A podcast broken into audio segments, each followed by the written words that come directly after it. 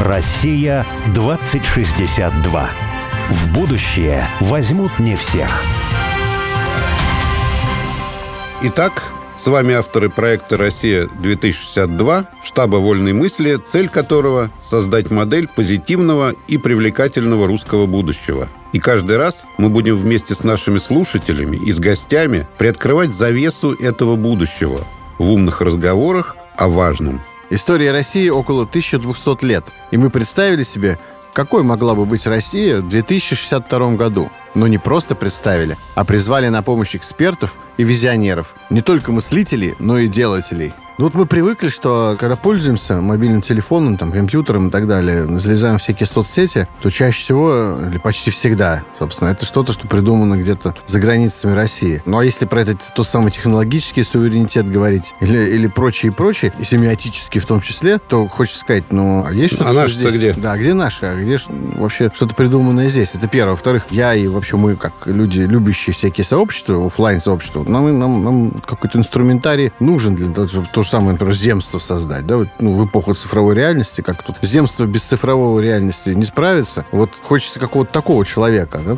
который бы нам рассказал, как, каков путь вообще. Русский путь в соцсети. Вот я когда вижу у своих детей в руках мобильный телефон, я сразу первая мысль чем-то плохим занимаются, да. То есть мобильный Бедные телефон дети. в руках ребенка стал чем-то неприличным просто. Я бы вот так сказал, да. Угу. Почему вот, ну, не с любым же предметом так. То есть есть много предметов, если ты видишь в руках у человека этот предмет, ты думаешь, наоборот, что он занимается каким-то очень хорошим делом, да. Вот может ли быть в интернете что-нибудь хорошее. Да, что-нибудь хорошее. Кроме нашего подкаста. Да. Россия 262.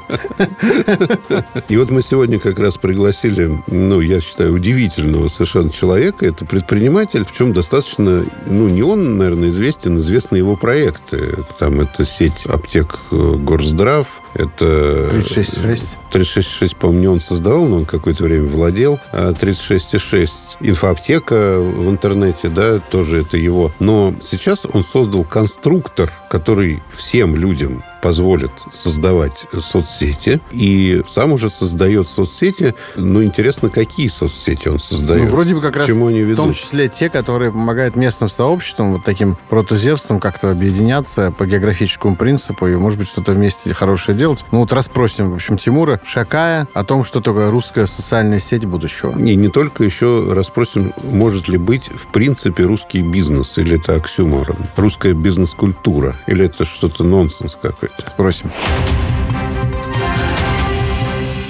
Тимур, здравствуйте. Добрый день, дорогие Здравствуйте, друзья. Тимур. Вы, как предприниматель, работали в фарм-индустрии. И такие известные, наверное, всем нашим радиослушателям аптеки, сети аптек Горздрав, Лошадиная сила, э, инфоаптека. Ну, вот это ваш Горздрав, 36,6, опять, Старый лекарь, а, еще... AVE Luxury, еще а. порядка 20 различных брендов было в портфеле нашей аптечной сети «Лошадиная сила». Это отдельный проект, не связан с аптечными сетями. Это коллекция продуктов для красоты и здоровья. Угу. Уход за телом, за волосами и так далее. Он просто продается в аптеках. И вот работали вот на этом рынке, а МОЗ позвали, конечно, как предпринимателя, да, интересно поговорить, но как человека, у которого родилась идея сделать конструктор соцсетей и, соответственно, при помощи этого конструктора понаделать соцсетей. Вот с предпринимательской точки зрения мне, например, кажется, что, ну, не то, что странная идея, я понимаю, что вы опытный предприниматель, и поэтому, как бы, знаете, что делаете, но вроде там поляна заполнена грандами, там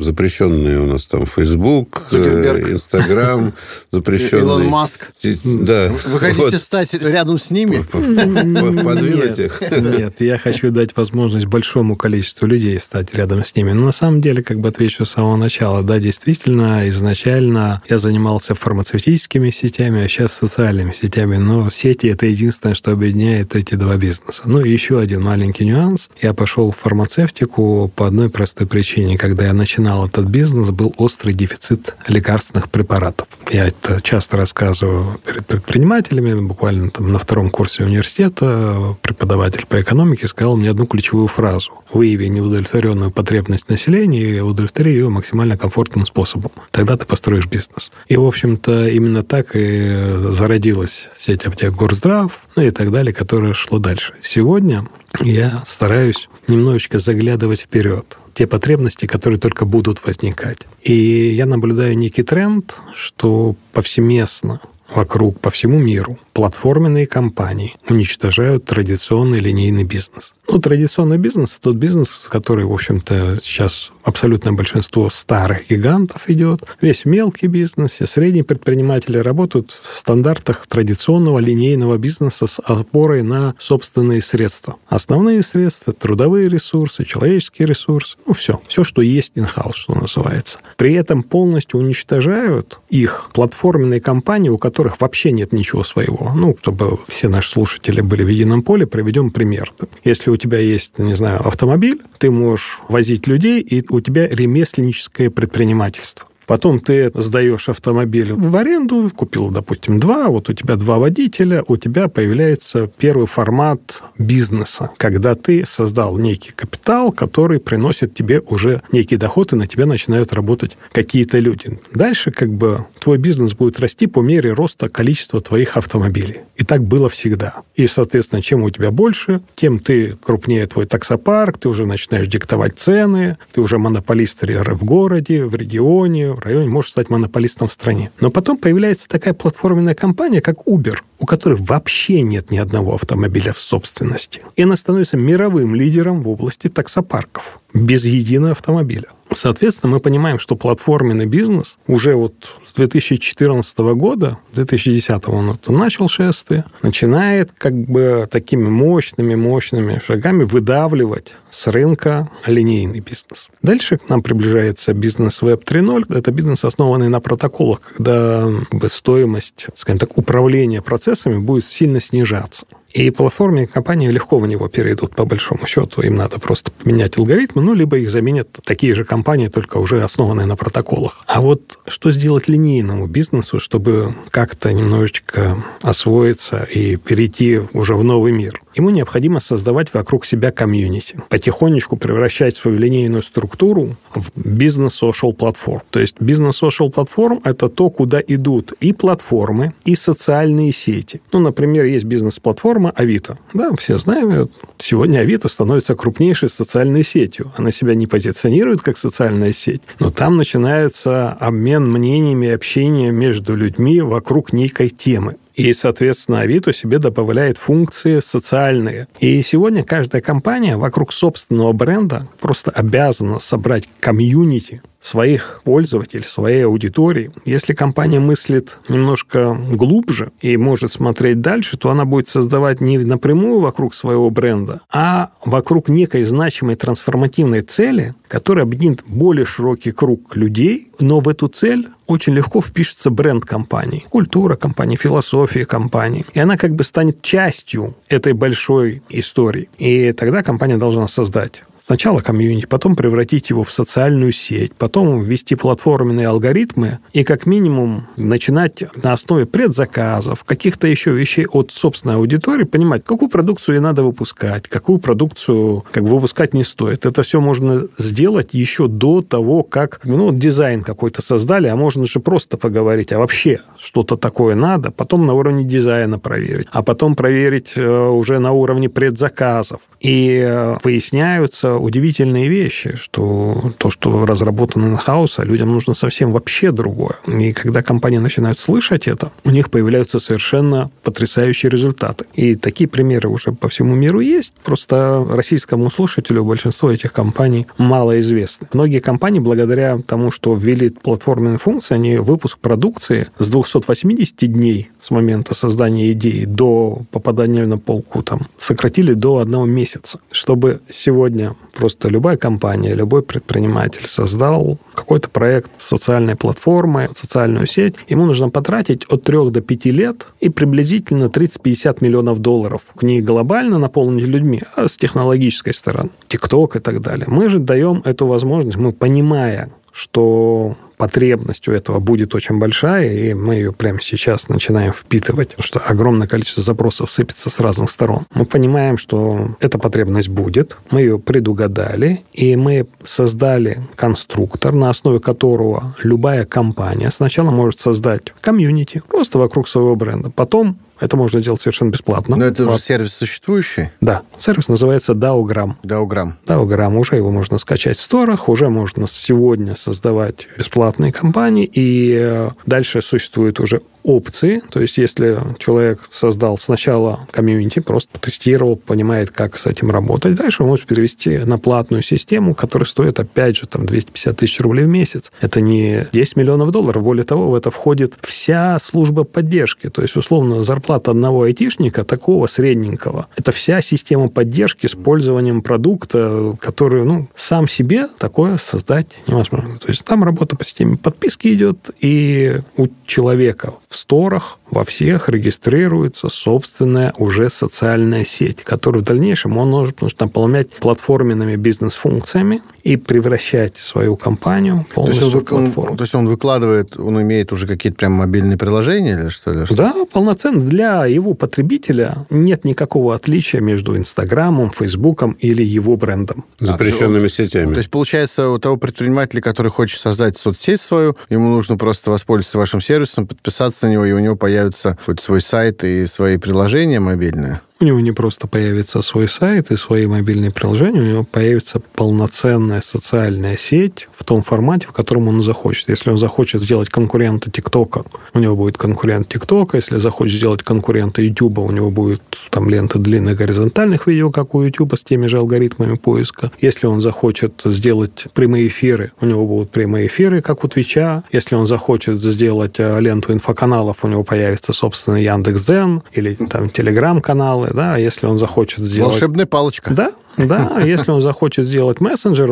в конструкторе встроен мессенджер уровня Telegram. А когда уже, когда у вас сервис появился? В январе месяце мы его запустили. Угу. А есть какие-то уже ну, проекты удачные, которые вы считаете интересными, которые есть, у вас? И есть закрытый проект для РСПП, бизнес-платформу создали, и сейчас ее будем превращать в социальную сеть BRICS Chat, социальную сеть для предпринимателей стран БРИКС. Mm. То есть сейчас ведем ведется диалог о том, чтобы ее открыть и немножко реструктурировать, чтобы предприниматели стран БРИКС могли вести полноценный нетворкинг. Также туда будет внедрена и бизнес-платформа для B2B Marketplace, чтобы предприниматели могли между собой не только общаться, но и вести бизнес. Также будет верификация предпринимателей, то есть с нашей стороны РСПП будет верифицировать. Компания вошла в структуру на тех или иных условиях, дала на проверку базовую свою надлежащую практику, да, бизнес-практику, и как бы мы понимаем, что эта компания нормальная, с ней можно иметь дело. Она не вся в долгах там или бегает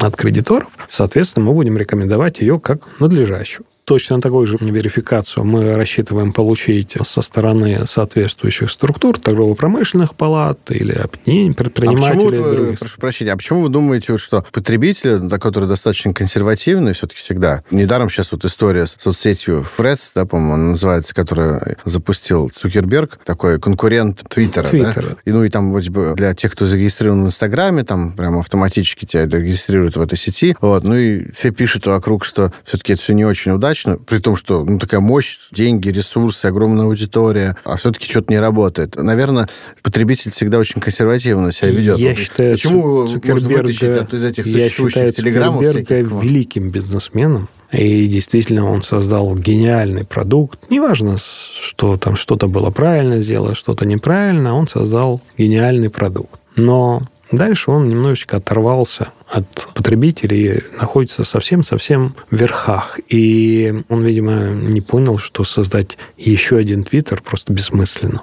Ну, потому что Твиттер уже существует, а Брикчата нет. Не существует единой платформы для предпринимателей стран БРИКС. Ее нет. Не существует платформы, на которой можно посмотреть на предпринимателя с другой стороны и понять, что с ним можно иметь дело. Не существует платформы, на которой можно вести дела, обмениваться процедурами, более того, платежные системы и так далее. То есть есть куча сервисов, которые сегодня являются неудовлетворенной потребностью, и удовлетворить их можно именно при помощи Брикчата. А вот э, знаете, у меня какой вопрос? Как к бизнесу, как к зарабатыванию денег, там, ну, как бы вопросов нет. Понятно, что это перспективно, там, интересно и все такое прочее. Но вот э, человек и вообще человечество в той модели, в которой мы развиваемся, вот такой цивилизационной модели, да, все больше разрывает свои связи с реальностью.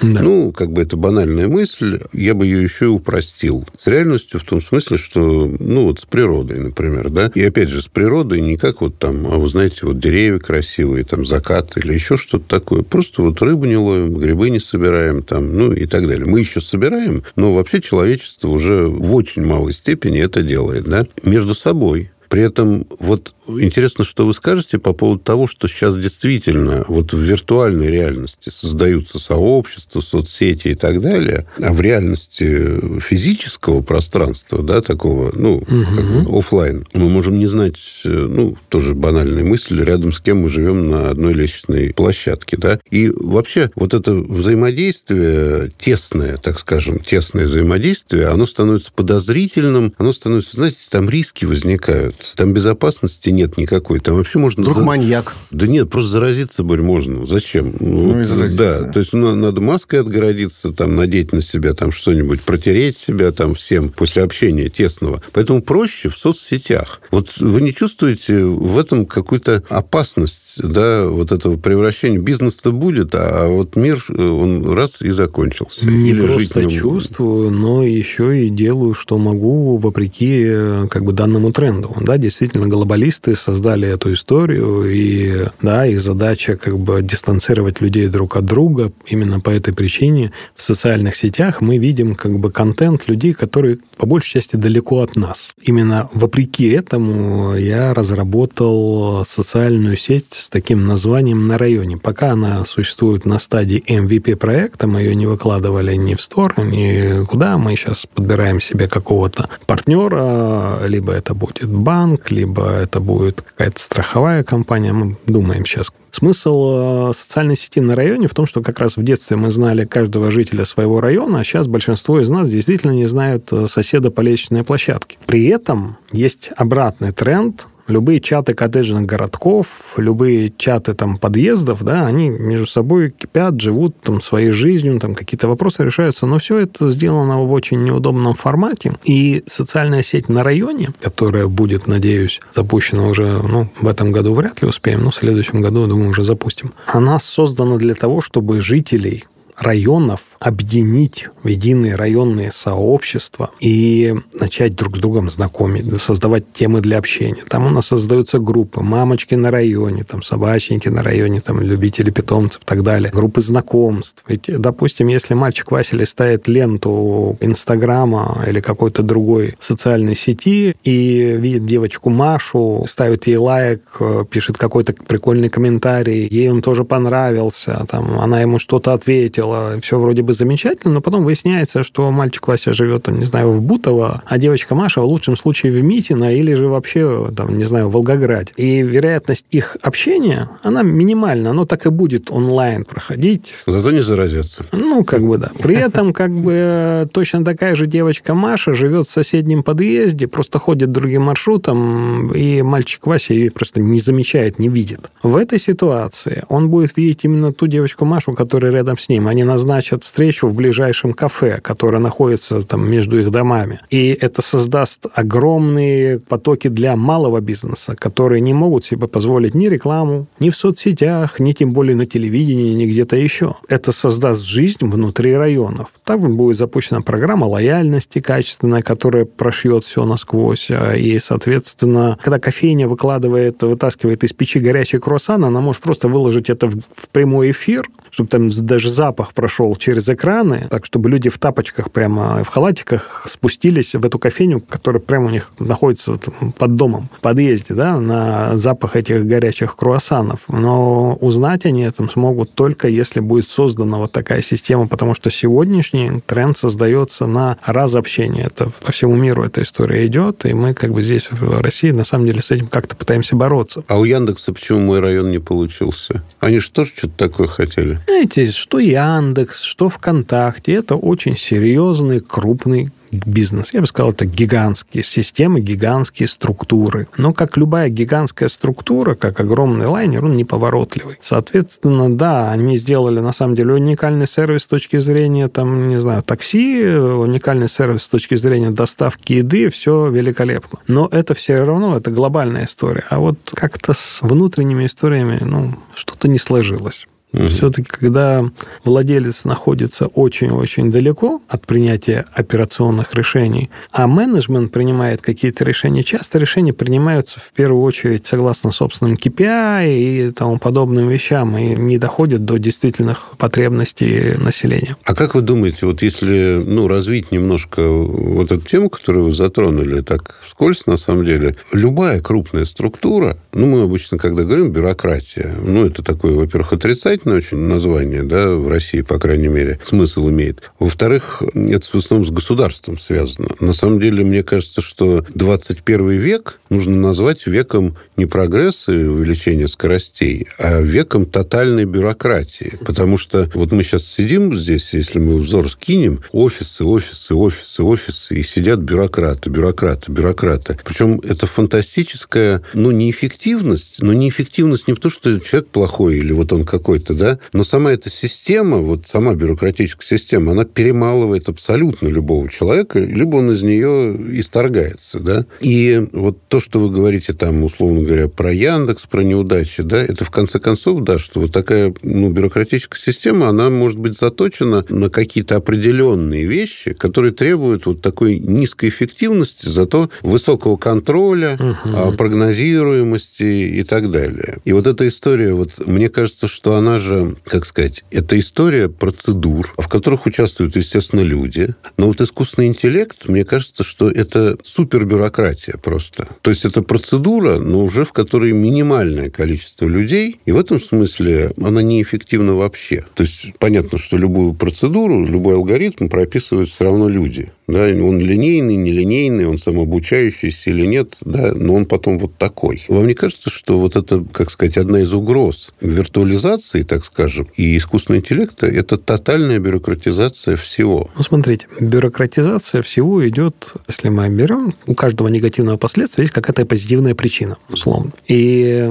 как я себе понимаю, бюрократии люди пытаются защитить себя. Это идет причина защиты от страхов. Есть первобытный страх, потери власти, потери денег, потери статуса, еще чего-то, еще чего-то. Любой и, риск. Любой риск. И человек начинает окружать себя какими-то защитными системами. И более эффективно, чем бюрократическая система, по крайней мере, так кажется, да, не защищает ничего. Он защищает себя процедурами, он защищает себя, там возникают юристы, бухгалтера, которые как бы все это погружают всю компанию. То есть, если условно отдать компанию на откуп по, там, не знаю, главному бухгалтеру или юристу, то, в общем-то, развитию компании будет положен конец к сожалению. И не потому, что бухгалтер плохой или что-то, или у него какая-то корысть. Нет, просто система мышления такая, что нужно вот тут, тут, тут, тут, тут, тут, тут от всего защититься, обложиться там каким-то невероятным пакетом документов, и все это переходит в рутинизацию и так далее. Но все это играет на руку тем, кто